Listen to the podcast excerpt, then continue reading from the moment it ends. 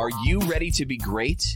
Stop letting self doubt, insecurity, and fear prevent you from building your business.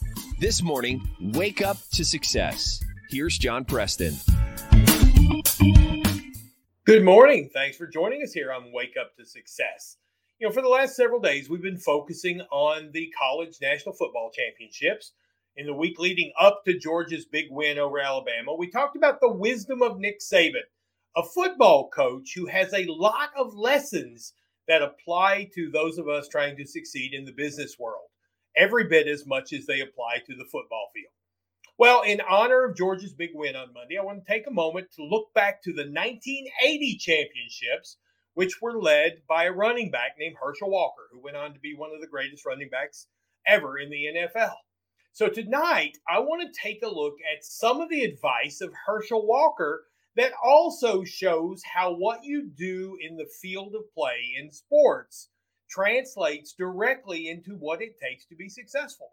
There are some things that are universal when you are trying to accomplish greatness. And remember, our goal as business owners should always be to be great.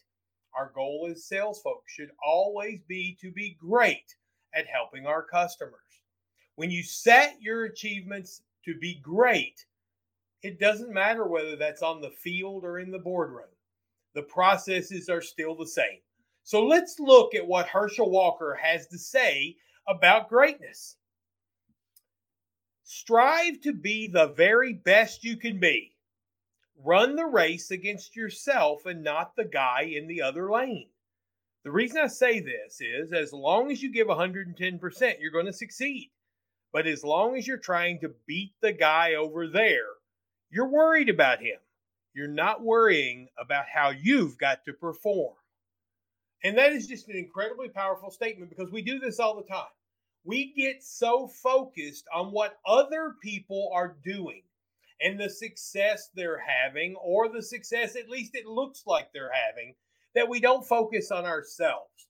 Truly successful people always focus on competing with what they've done in the past and working on getting better and better and better. And as Walker sums up here, when you give 100% and 10%, you're going to succeed. What holds us back is when we don't give 110%. When we don't actually make those changes in our life we have to make, and we don't give the effort. Most of us go through life operating at about 30% effectiveness.